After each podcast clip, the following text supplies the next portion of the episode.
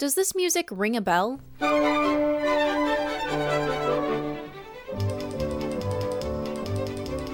Hello, I'm Kate McKinney with a special edition of To the Point.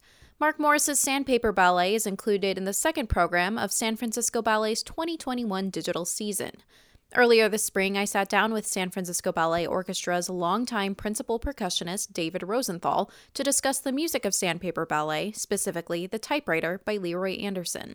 Let's revisit that conversation from a few months ago and join us this spring to see Mark Morris's Sandpaper Ballet on the digital stage. Uh, it's been nice to have you here in the, the depths of the Opera House in our percussion room, which is situated right next to the pit for practical reasons too, so we can move our equipment in and out of there with ease. And uh, I just showed you our layout, our workspace in there, and this is uh, our office, and it also doubles as a changing room. So it's a mess. As I told you earlier, all percussion rooms are a mess, and that's generally true. In the pit, we saw the layout for Cinderella, which is up now. Correct. How will your section of the pit change for these, this upcoming ballet? It, it, changes a great deal, much more than any other section of the pit, depending on the requirements of uh, the score. Sometimes between programs, we have major moves inside our area of the pit, moving the instruments in and out of the pit and moving them around from one place to another in the pit. Uh, inside our area. So that's a logistical issue that um, other other sections of the orchestra don't have. So tell me what you know about the music of Sandpaper Ballet, and especially the typewriter, the topic of today's conversation. Uh, it, it's a this Mark Morris Ballet is made up of uh, uh, several pieces by uh, Leroy Anderson, who was a, a composer who uh, I think I, he died in 1975 at uh, young, 67 years old which now I consider extremely young. At, any rate, he uh, uh, wrote um, lighthearted, generally uh, um, uh, popular, kind of easy music. Uh, this is composed of a series of short pieces that he did. He wrote independently over a period of about 15 years, I think and um, and it's uh, they're they're together for the ballet. And you have a peculiar and important role in this in the typewriter. I play the typewriter. Yeah. yeah. Tell me, uh, you know, broadly about your role in this one piece. We are doing the typewriter um, song with three people. Three people, three percussionists are required in any event for for this score for, for other pieces.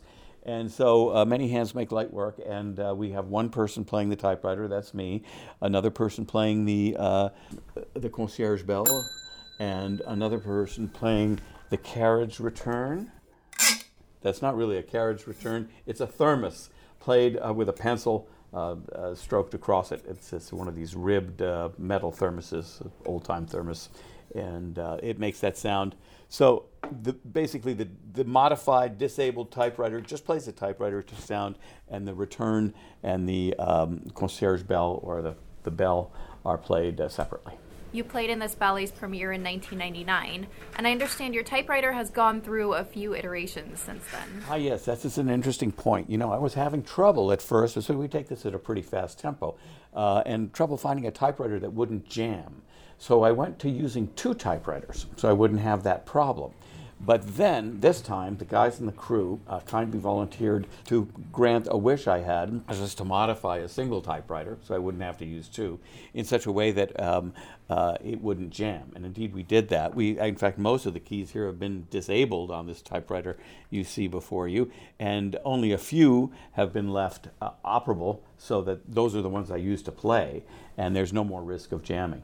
Of course, you can't type with this typewriter anymore, but that's okay. So what I'm seeing now is these this lime green tape. Right. Those are the keys you do. Those are the operable keys, okay. right? They're not pitched differently though. Uh, no, they're not. But what what does make a big difference in the sound is the um, is the paper, double heavy paper, and you'll get a pretty thick sound. You've also done some research online. Oh, absolutely. Yeah, yeah. No, there there's some some great performances of it, and these are also people who have you know who, who there are sort of soloists, uh, typewriter song soloists who come on and play this with orchestra. They're in the front as uh, presented as soloists. Of course, that's not the case here. We're in the pit and we're playing a whole bunch of different songs. So learning this as a solo piece, as you can see it online, performed by there's one fellow in Vienna named Martin Breinschmid who does a hysterical performance on YouTube. Very, very good too. Uh, and um, then there's also the Jerry Lewis does these pantomime performances of the typewriter song that are definitely worth seeing. They're absolutely hysterical. Now Liberace does one too, but it's it's less good. This is not the only percussion instrument you're playing in this ballet. It, it certainly isn't. It, it's the least of my worries, to tell you the truth. There, there's uh, a lot of other things, including a very difficult uh, glockenspiel part, a little xylophone part. There's a bass drum part, sleigh bells, temple blocks, uh, chimes, the large tubular bells, tam tam, and there's also a drum set. So there's a lot going on in this ballet in the percussion section that uh, not the typewriter. So.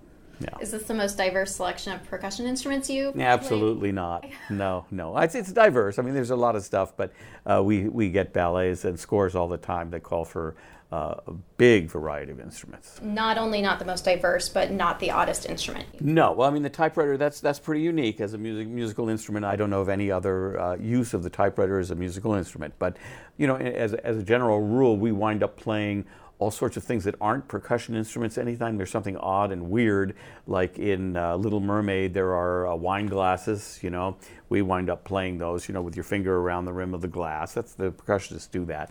At the beginning of Cinderella, there are bird calls. So we do the bird calls.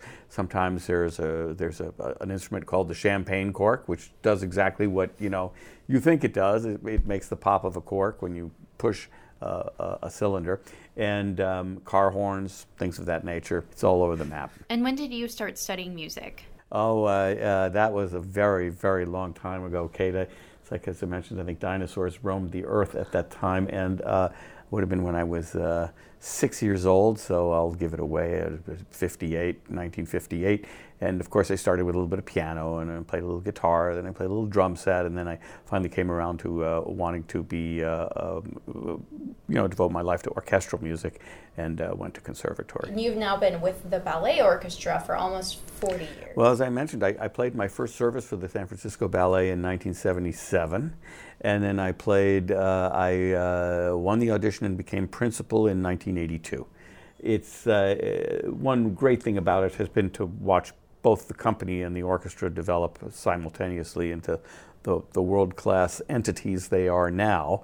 Uh, and uh, it's, it's, always a good company and a, a, company with a lot of soul and heart, and the orchestra too. But now it's really uh, it's gone to an international level. It's a, a, very major uh, company, both a dance company and a truly fine orchestra. That's a Grammy-winning uh, uh, orchestra, in fact, that also uh, has a lot of recordings out. And um, so I'm very proud to be a part of it and happy to still be doing it.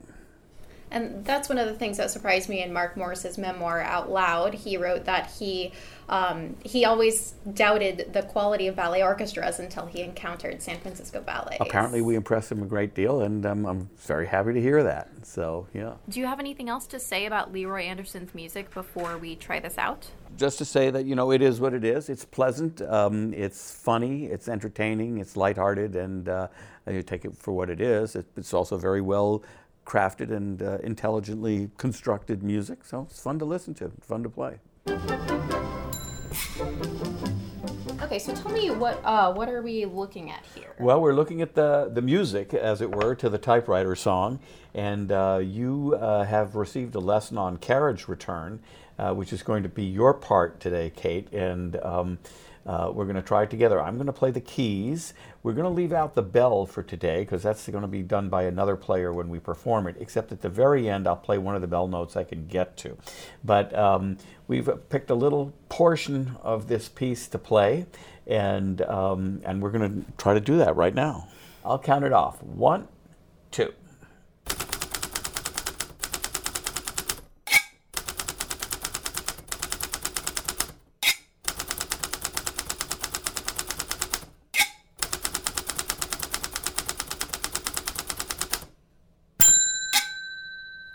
Perfect.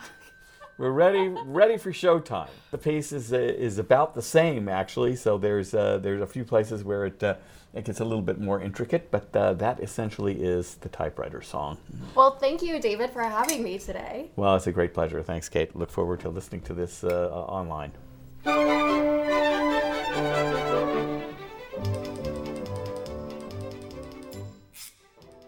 That's David Rosenthal and the San Francisco Ballet Orchestra under music director Martin West in The Typewriter by Leroy Anderson from Mark Morris's Sandpaper Ballet, part of San Francisco Ballet's 2021 digital season on stage February 11 to March 3.